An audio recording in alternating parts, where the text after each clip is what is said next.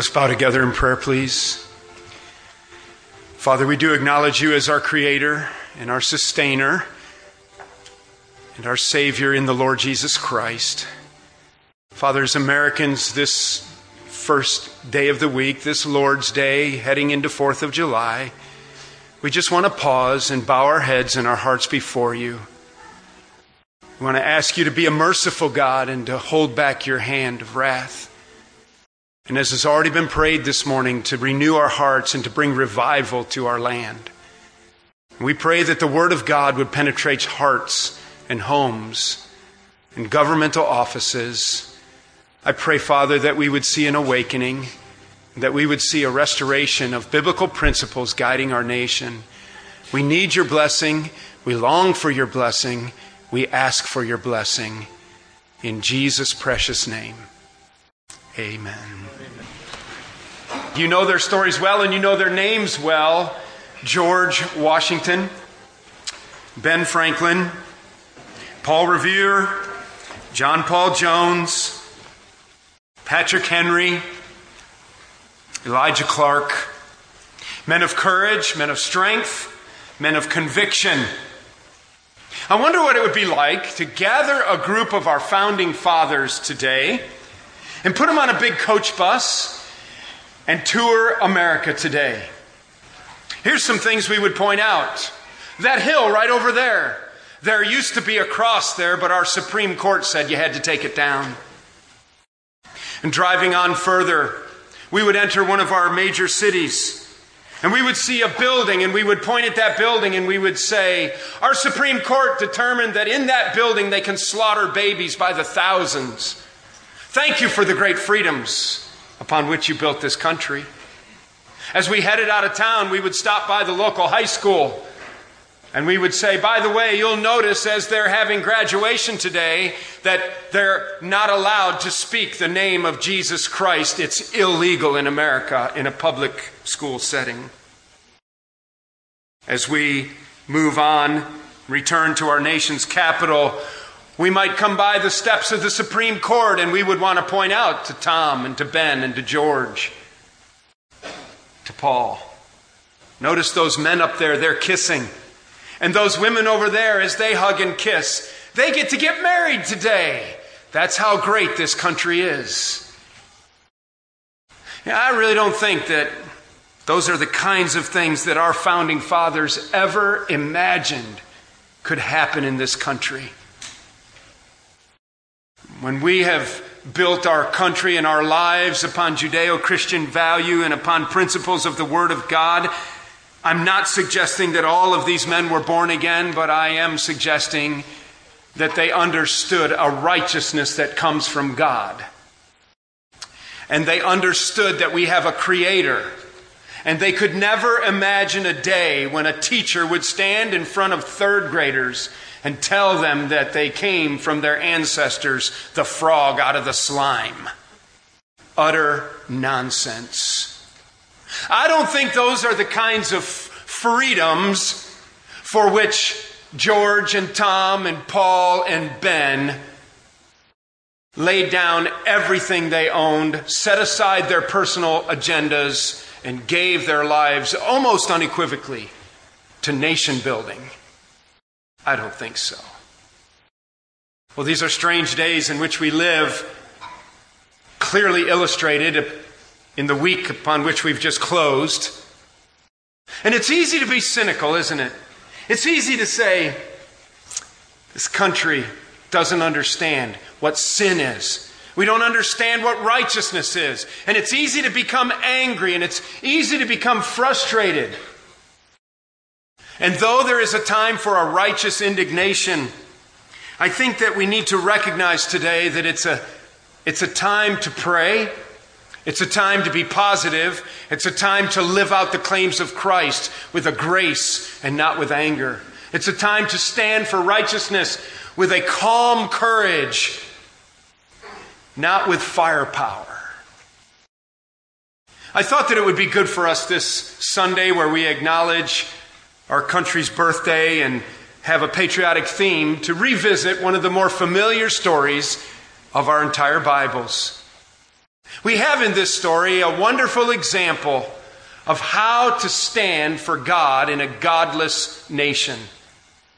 I have to tell you that I think that this is an exercise that we will need to strengthen in ourselves because unless current trends would shift or change towards a more righteous direction, people who are God fearing, Christ following, and Bible believing will be indeed even more marginalized and ostracized in this culture, labeled as hate mongers, bigots, angry fundamentalists. We can't control what people call us, but our challenge today is to not compromise our belief in God's Word one bit, and then to ask God to give us a special grace to know how to live calmly and quietly and courageously in such a day as this. It's Daniel chapter 3 where I want to invite you to turn this morning. It's a wonderful story of three courageous young men. We have actually three different parts to the story as far as those who are the actors in the story. I want to be careful not to imply that this is just a play or a make believe story. It's true history that is recorded for us. It really happened. It happened during the Babylonian Empire. The Babylonian Empire was one of the great um, reigning empires of the world in, in history past. It's an identifiable period of time. The main king that ruled over the Babylonian Empire was a man named Nebuchadnezzar, King Nebuchadnezzar. He was player number one in our story. We'll encounter him immediately as we begin to read. We're then going to encounter a group of lower level officials. I have no doubt that they were part of the Nebuchadnezzar regime. They were part of the group of people who were influential in the eyes of the king. And they're going to influence him to take a stand against God fearing young men. And that's our third group in the story. Three young men. Their names are Hananiah, Mishael, and Azariah.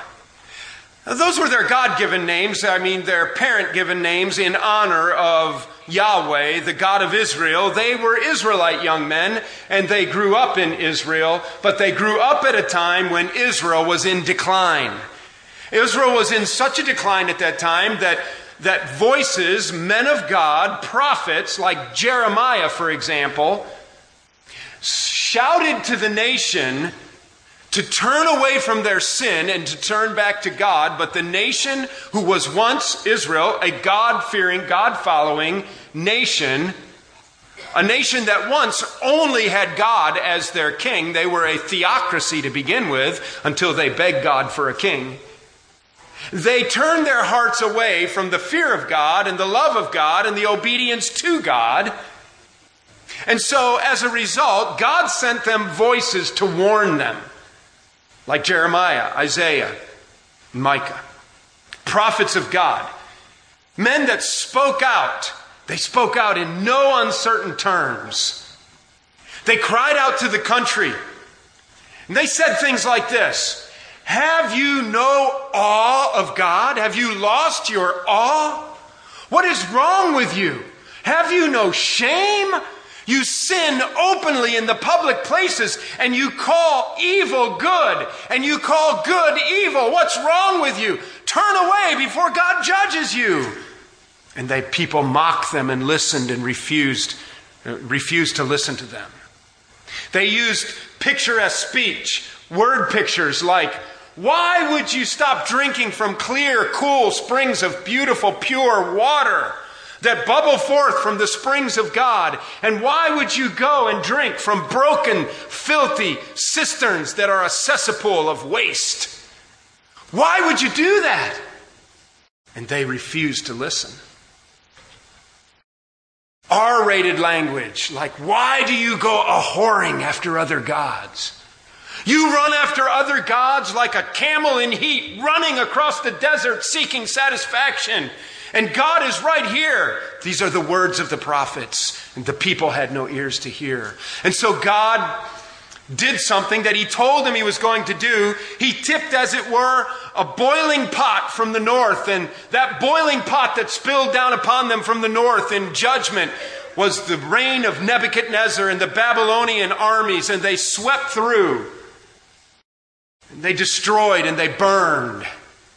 But they noticed among the youth in Israel some young men who are outstanding. They were in good shape and they were obviously bright and capable, and so they rounded them up and they took them 700 miles to their home, to what would now, on our maps today, be Baghdad, Iraq. It's where it is. Saddam Hussein envisioned and spoke frequently and used, used um, artwork to regularly interface his image in an army military uniform with the flowing robes of the image of Nebuchadnezzar. It was on their coins, it was on murals on the city walls. Saddam Hussein pictured himself to be nothing other than a reincarnation, a present day living version of Nebuchadnezzar of ancient days. And so they took these young men away from their fathers and their mothers and their parents. Many of their families were killed. The walls were broken down, the temple destroyed, cities burned, the nations scattered, all because of their hardness of heart and turning away from God. He desired to bless them. They refused to acknowledge him, and so he sent judgment. It's a repeated pattern. We have to be fools to think it can't happen to us. So there they are, these young men. You know the most famous of the four that are written about in this great book of Daniel in our Old Testament. It's named after Daniel himself. And Daniel had at least three buddies with him. There were no doubt dozens, perhaps hundreds of Israelite youth. They brought them, and it appears that they were emasculated and made into eunuchs they changed their names, and from now on in our story, we will, instead of calling them their names that were named after God and Yahweh and Jehovah, Hananiah, Mishael, and Azariah, they changed their names after pagan, despicable Babylonian gods, Shadrach, Meshach, and Abednego. And they're most known by those pagan names. They were removed and isolated from their homeland. Their person was tampered with. They were re identified with names from pagan gods, and then they were put into a re education program. You'll recall that first familiar story in the book of Daniel. That's where Daniel spoke up and said, No, we will not eat the king's meat or drink the king's wine. And they had that 10 day testing period where they ate whole grains and vegetables, and after 10 days, it was seen that they were superior. So the king allowed every, changing everybody's diet. I doubt they were popular after that. Chapter 2 in Daniel, you have the, the king having this strange dream. Nebuchadnezzar had a dream, calls in all his wise men, says, I had a dream last night, interpret it for me. And they stood there waiting. All right, tell us the dream. No, you just tell me about my dream. If you don't tell me about my dream, I'm going to kill you. they're like, no one can do this. Daniel comes in, looks at him, and tells him his dream. So God has his hand on these young men. When we get to chapter 3, Daniel is absent. We don't know where he is. It's possible that um, he is at this point on the king's business. A number of years have gone by. These young men have matured. They are involved in the political process. They are high ranking officials. And it appears that they have been appointed by Nebuchadnezzar to the highest positions of oversight in all of Babylonian, of the Babylonian Empire. And he delegates his power down through them. This evidently raises the, the rankles of those under them, of the Babylonian leadership. And I have no doubt that part of what happened in this story is similar to what happened to Daniel many years later in our, in our Bibles in uh, chapter uh, 6, the most familiar story of all of Daniel in the lion's den, you realize Daniel was probably about 85 years old at the time he was cast into the lion's den. What happened there was they they put together a scheme to make it illegal to pray because they knew Daniel would pray so that they could throw him in the lion's den. I think that this is perhaps a similar type scheme but it very much appealed to the king's ego. Let's read our story and see what happens here. I want you, first of all, to understand what kind of person we're dealing with in Nebuchadnezzar. It begins King Nebuchadnezzar made an image of gold, Daniel chapter 3, verse 1, whose height was 60 cubits, that's 90 feet, and its breadth 6 cubits, that's 9 feet. He set it up, on the plain of Dura in the province of Babylon. The first thing we see about our first character in the story, Nebuchadnezzar, is that he's very powerful. He's the king. He's not just a king, he's the king over the entire Babylonian Empire. He's the most powerful man in the world. No one can speak to him in any way he does not want them to speak. He can snuff out a life with the snap of a finger. He's very powerful. He rules the entire world. But we also see as we read on that not only is he very powerful, but he's a very proud and arrogant man. He set it up on the plain of Dura in the province of Babylon, and then King Nebuchadnezzar, verse 2, sent to the satraps, the prefects, the governors, the counselors, the treasurers, the justices, the magistrates, and all the officials of the provinces to come to the dedication of the image that King Nebuchadnezzar had set up. It doesn't say it directly in the passage, but it is implied that this image is no doubt of himself. He is so arrogant and so proud that, and so presumptuous that he builds this nine foot wide, 90 foot high, tall, skinny statue that has a reflection of himself in it. And then he rounds up, and all of these satraps, prefects, and governors are simply names of political officials and governmental workers who serve at different tiers around the entire Babylonian Empire. You're going to see from the language of the story that they will gather all who are connected to the government, government of Babylonia and they speak different languages and they come from different nations. So this is a, a huge gathering out on the plain of Dura where this statue has been erected and this powerful, proud, pagan, number three, he's a pagan king because he's going, watch the language of the story, he's going to ask them to bow down to him.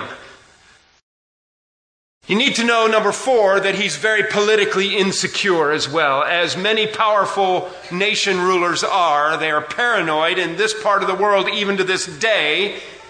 They are just paranoid of those who would create a coup against them. They wouldn't sleep in the same bed two nights in a row. They wouldn't sleep in the same building. They wouldn't walk the same path. They wouldn't go down the same roads. They regularly interrupted their schedules for fear of predictability, for fear of assassination. So you have to understand that what's happening here is, at some level, a pagan ritual. It is idol worship. It is part of elevating Nebuchadnezzar to the level of a Babylonian god. But it's also a, a, a political ploy. It is designed to, to beat down the underlings and make sure that they bow down to the king. It is to test the loyalty of all. It is to ensure that no one in this system has any other thought than that King Nebuchadnezzar is the most powerful man and you will bow down to him. And there's the setting on the plain of Dura with this powerful, proud, politically corrupt pagan king. The story now is going to turn a little bit as we imagine this great gathering. No doubt, literally thousands, if not tens of thousands of people gathered. It certainly had to be in the thousands. There was much ado. Great invitations had gone out. Time frames had passed so that they could gather. It was now the dedication of this statue, and they were all given this command. Let's read on. The end of verse 2 says that they had come to the dedication of the image that King Nebuchadnezzar had set up. And then verse 3 all of these government officials, think of the state governors, all of the secretaries of state, treasurers, on down through the, the political congress and senates of states, senate nationally, then those in local jurisdiction, mayors, council members, down to the sheriff's departments. They all gathered anybody who was connected in any way to, to reinforcing Nebuchadnezzar's leadership, even down to the lowest levels. The satraps, prefects, the governors, the counselors, the treasurers, the justices, the magistrates, verse 3, and all the officials of the provinces gathered for the dedication of the image that King Nebuchadnezzar had set up. And they stood before the image that Nebuchadnezzar had set up, and the herald proclaimed loudly, You are commanded, O people, nations, and languages. You see, there are people from all over the world because the Babylonian Empire was the world. You are to listen for the sound of the horn, the pipe, the lyre, the trigon, the harp, the bagpipe, and every kind of music. A huge orchestra was assembled. And no doubt they would play the national anthem, anthem or some song written about Nebuchadnezzar and his greatness. When you hear the music, you are to, look what it says, fall down and worship the golden image that King Nebuchadnezzar has set up. Listen, this is a country without a constitution. This is a country without a declaration of independence. This is a country without law, really, other than the king's word. This is a country without a declaration of individual rights. This is a country where whatever the king says, that's what you do. There is no misunderstanding what's going on here in the mind of every person who is in attendance, I'm sure. And so they they set it up in verse 6 just to make sure, and this is a picture again of how arrogant and shallow and hollow this king is. He says in verse 6 that whoever does not fall down and worship shall immediately be cast into a burning fiery furnace. Therefore, as soon as all the peoples heard the sound of the hornpipe and the musicians, the, the, the peoples, nations, and languages fell down and notice the word they worshiped the golden image that King Nebuchadnezzar had set up. And so the music plays, down they go, and the king stands there very pleased that all of these people love him and worship him. What a confused, deluded king.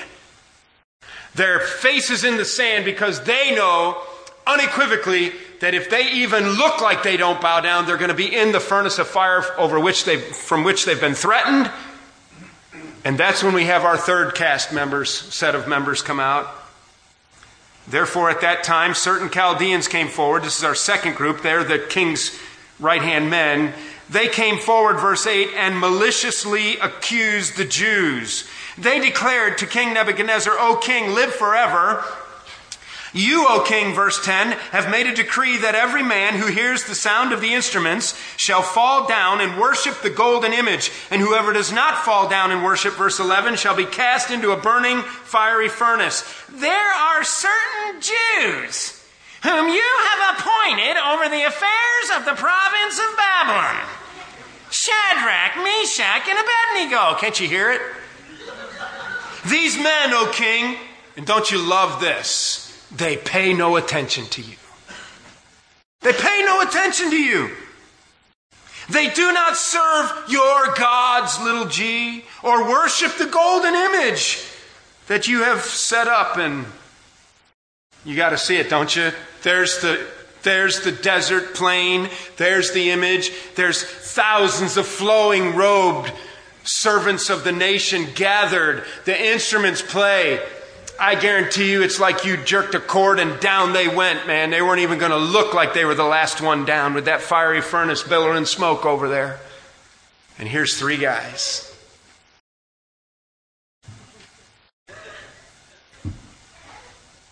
Do you know how easy it was to see them? Do you know that it was like a bright neon light with sirens going off? You got to be kidding me! You didn't bow down? Listen, make no mistake, Shadrach, Meshach, and Abednego fully understood that they were putting their lives on the line and they knew that the moment they didn't bow down, they were dead. I think they looked at one another and said, Today's a good day to die. I've always wondered on what day I would die, and today is the day. It was, there was no doubt that they were going to die. So the Squealers come and make sure that Nebuchadnezzar knows what's going on, and they pay no attention to you. They do not serve your gods. They do not worship your image. And so, verse 13 Nebuchadnezzar was furious with rage. And he commands that Shadrach, Meshach, and Abednego be brought. So they're brought, he brought these men before the king. And Nebuchadnezzar answered and said to them, Is it true, O Shadrach, Meshach, and Abednego, that you do not serve my gods or worship the golden image that I have set up? Is this true? He can't believe it. Before we go any further, it's a good time to start in with, with five characteristics that we're going to see now in Shadrach, Meshach, and Abednego that you have to have if you're going to live for God in a godless country. Five qualities that, if absent, you probably will capitulate to the system.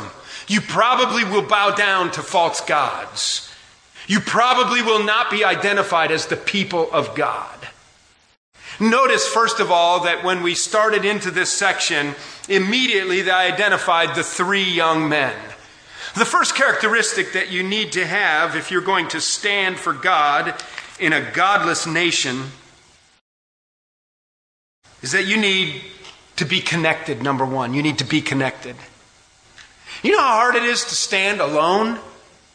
And it's a little easier to stand with a good friend. Two are better than one, Ecclesiastes said. But it goes on to say a three strand cord is not easily broken. How wonderful to have two strong buddies. As difficult as it must have been to stand there, it had to help to have two pals. Three guys look at each other. I'm not bowing. Are you bowing? No, I'm not bowing. You bowing? No, today's my day to die, buddy. Is it? And standing together, and I tell you, there's a good lesson. God, in His wisdom, has established the church to be His body on earth. This is a day for the church to be strong. This is a day for the church to be connected. This is not a time for disunity in the church. This is a time for the cross to be in clear focus. This is a time for us to understand that we are about the message of the gospel of Jesus Christ and that we are about the righteousness of God. That He is a God who cares about behavior, and He is a God who cares about morality, and He's a God who knows and has declared and made absolutely clear that this is sin and this is not sin, and my people don't sin.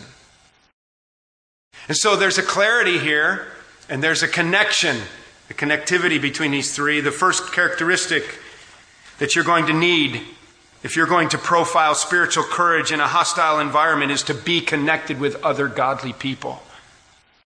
Faithfully connected. Your closest friends must be godly people or you will capitulate. 1 Corinthians 15:33 says, "Bad company corrupts good morals." When you have bad company for your closest buddies, you're not strong as when you're connected to somebody else, some other guys, some other women, men, families together. We're strong be connected. Notice verse 12 when Shadrach, Meshach, and Abednego spoke up, or when they were reported by the provincial leadership. It said that these men, O king, pay no attention to you. They do not serve your gods or worship the golden image that you have set up. The second thing I want you to see about Shadrach, Meshach, and Abednego is that they were committed. You must be committed. Committed to what? You must be committed to clear spiritual convictions. I'm not talking about spiritual opinions. I'm not talking about spiritual preferences. I'm talking about conviction. And a conviction is something that you do not violate. The moment you violate a conviction, it's not really a conviction. You prove that it was a, profess, a, a, a preference or an opinion. Something you really like. A conviction is something you will not compromise. And so you had better be committed. And it is clear from the testimony of these guys that is reported, they will not bow down to you. These guys know what they believe and they don't believe in that and they don't give in. So they are connected and they are committed. Notice now as they encounter Nebuchadnezzar personally, the third quality comes through that we have to have to live for God in a godless community is to be courageous. To be courageous. Courage is one of those slippery qualities, isn't it? I think that perhaps all people imagine themselves to be courageous. Perhaps all people think that they will be courageous under fire. But courage is one of those qualities that you can't know if you really have it until you're tested in your convictions. When your convictions are tested, that's when you find out whether you have courage. And when you capitulate and give in and yield and take the easy way out and bow down to the false gods, you find out that you're not very courageous. Shadrach, Meshach, and Abednego were so courageous. What a great model. The most powerful man in the world calls him in, and this is what he says Is it true that you do not serve my gods or worship the golden image? Is this good information I have? Now, verse 15, he's going to give him a second try. If you are ready, when you hear the sound of the horn, the instruments, the bagpipes, all kinds of music, then fall down and worship the image that I've made. It'll all be well and good. You can get out of here. You can live to see another day. Verse the next, uh, uh, uh, as we move on in verse 15, it says, But if you do not worship, you shall be immediately cast into a burning, fiery furnace. And who is the God, little g, who will deliver you out of my hands? He thinks he's big stuff.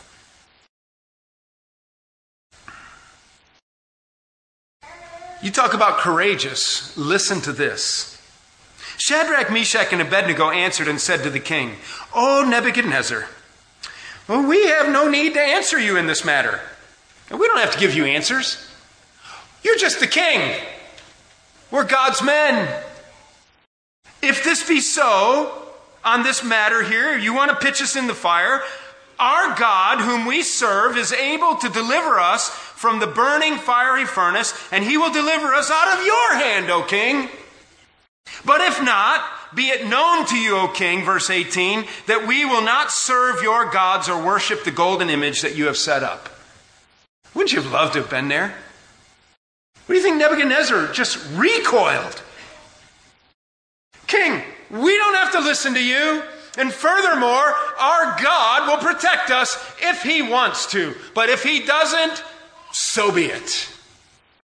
Because they had conviction and they were courageous. And number four, you have to be convinced. You have to be convinced that God can and will, according to his will, deliver you. Where did they get those convictions? What made them so convinced that God would and could deliver them? As far as I can tell, Shadrach, Meshach, and Abednego's personal life experience had been one of unanswered prayer. No doubt they hid behind a couch when, in their living room, when Nebuchadnezzar came sweeping through with his army and grabbed them and, and handcuffed them and shackled them and took them 700 miles away, perhaps brutally murdered their family right in front of their eyes as they cried out to Yahweh, save your people, and nothing changed. And they cried out to God as they were emasculated and as they were tampered with and as they were put into place in the king's palace. As far as I can tell, God did not answer their prayers. And they had not seen deliverance like this in their lifetime. And in fact, as I think about it, as Moses stood at the shore of the Red Sea, and Pharaoh's army came in, and the dust cloud moved closer, and Destruction was sure and inevitable. And as Moses cried out to God for deliverance and the waters were parted, Shadrach, Meshach, and Abednego were not there. That was long before they lived. And when General Joshua crossed the Jordan and went in with the strangest of military orders to come to this impregnable fortress called Jericho and to march around it once a day and then seven times on the seventh day and toot their little horns. Yeah, that's good military strategy. March around and toot your horn. And then the walls fell and the earth shook, and God gave them a great victory. Shadrach, Meshach, and Abednego were not there. And when David stood with disgust and watched the Israelite army run in fear from the behemoth Goliath, and picked up a stone and flung it between his eyes and sunk it in his forehead and cut off his head with Goliath's own sword. Shadrach, Meshach, and Abednego were not there. The closest thing they had ever seen to God delivering them was in chapter 1 with the grains and the vegetable thing and the smooth skin. That's not quite up to the speed of a deliverance from a fiery furnace. So, where did this come from? This courage and this this conviction that they were so convinced that God would and could deliver them should he so desire. I'll tell you, you don't have to turn there right now, but in Psalm 78, it says clearly that we are to tell these great stories of old to the next generation so that they will know and fear Almighty God. I'll tell you how they knew. They knew from sitting around the dinner table and hearing their fathers and their grandfathers tell them the stories that their fathers told them about what God had done in Israel of old. And they believed it unequivocally. They weren't there to see it, they hadn't experienced it, and in fact, they lived in a time in Israel when the culture was in downgrade and the people were corrupt and God was not moving in miraculous ways among the people, but they knew He had and they knew He could. That's the kind of conviction we have to have. And so they were convinced. Nebuchadnezzar, it says in verse 19, is filled with fury. And the expression on his face was changed against Shadrach, Meshach, and Abednego. And he ordered, it's like, it's over. He ordered the furnace heated seven times more than it was usually heated. I take that to be a figure of speech. I take it that these are clay, these mounded clay kilns for making charcoal. They're still present in Iraq today. They have vents out the top. They have air vents on the sides that they can open and control the amount of air getting to the fire. And I take it that he poked that bad boy full of holes and let the O2 get to it. And the fire was just. And he's beside himself in a berserk rage. You don't talk to the most powerful man in the world like that. Let your God deliver you. And he ordered some of the mighty men of his army to bind Shadrach, Meshach, and Abednego, to cast them into the burning fiery furnace. And these men, Shadrach, Meshach, and Abednego, were bound in their cloaks, their tunics, their hats, and their other garments. It's like, get rid of them. And they were thrown into the burning fiery furnace. Because the king's order was urgent and the furnace overheated, the flame of the fire killed the men who took up Shadrach, Meshach, and Abednego. And these three men, Shadrach, Meshach, and Abednego, fell bound into the burning fiery furnace.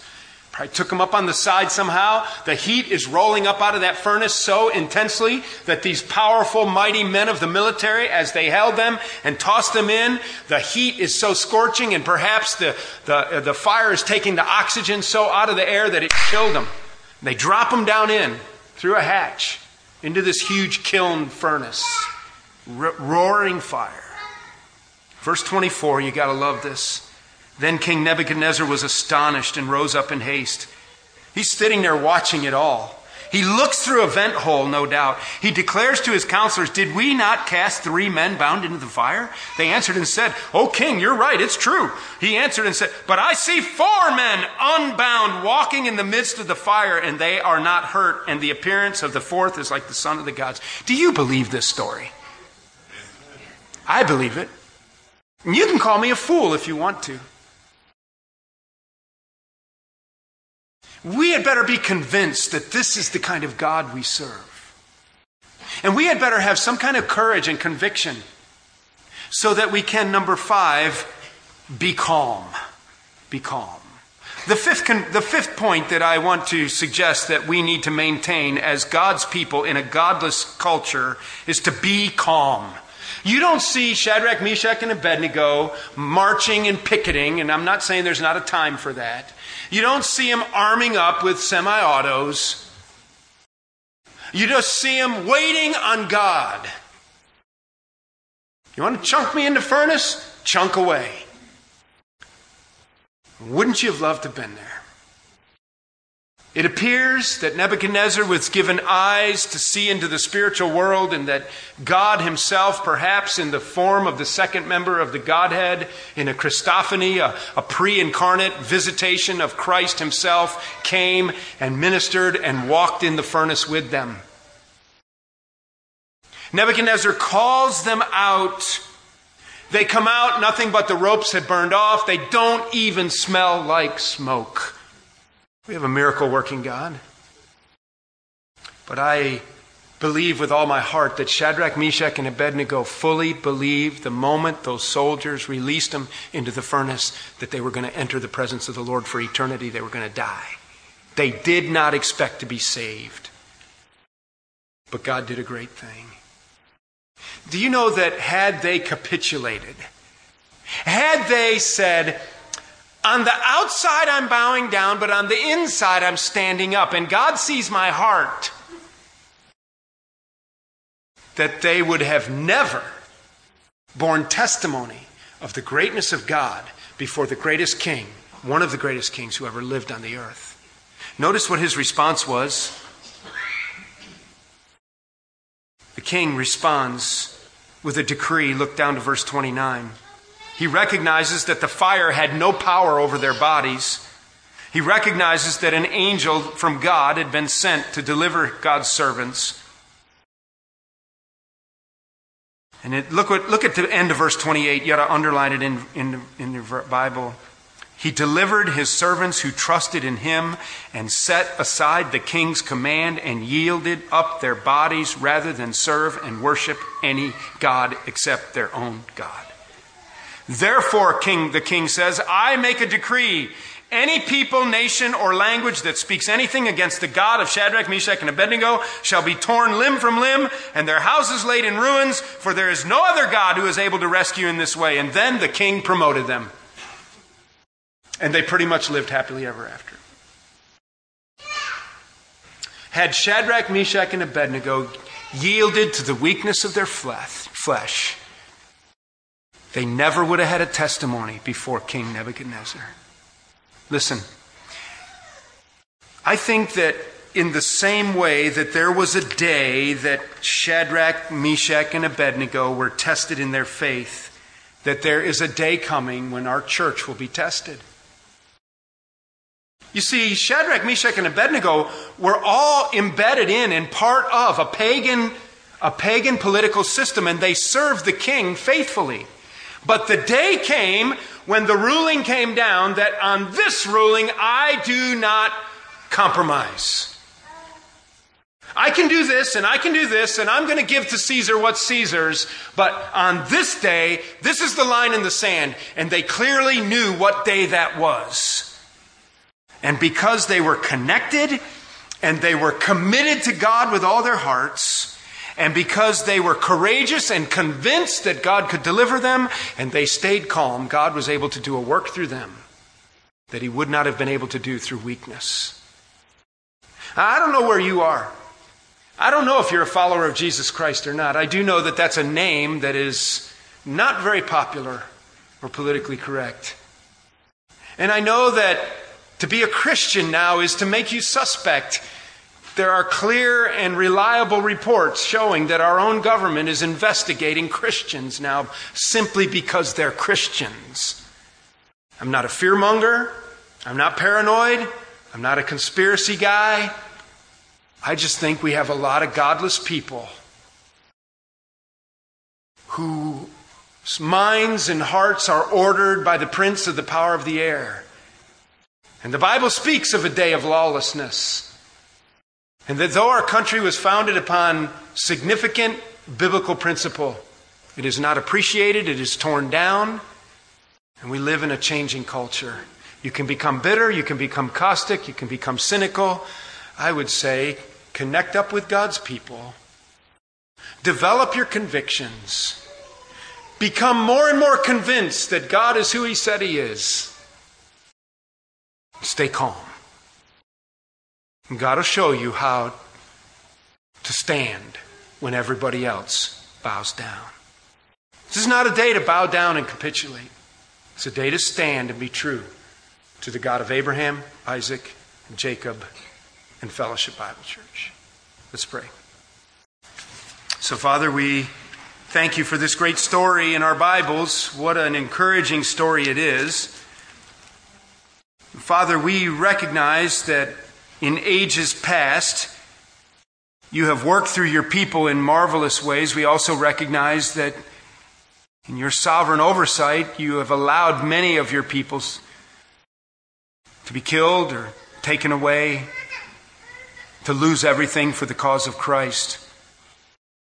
Father, as we see the encroachment of sin and lawlessness and, and irrational paranoid leadership. I pray that you would help us as a church to not be caustic, to not be cynical, but to live out the love of Christ, to recognize that we're pilgrims heading to a heavenly city, that we've we are ambassadors of you, given a mandate to share the gospel and to live it out in a loving and calm manner. And Father, may we see your hand at work. Show us how to raise up our children to love you even when few people around us love God. Give us a growing confidence in our Bibles when the masses around us have nothing to do with our Bibles. Father, may we see Christ crucified, buried, risen, ascended, and coming again. And may we live for Jesus regardless of the cost. Show us how to be your church. Show us how to stay calm. Show us how to be clear headed. Show us how to be courageous. In Jesus' name I pray. Amen.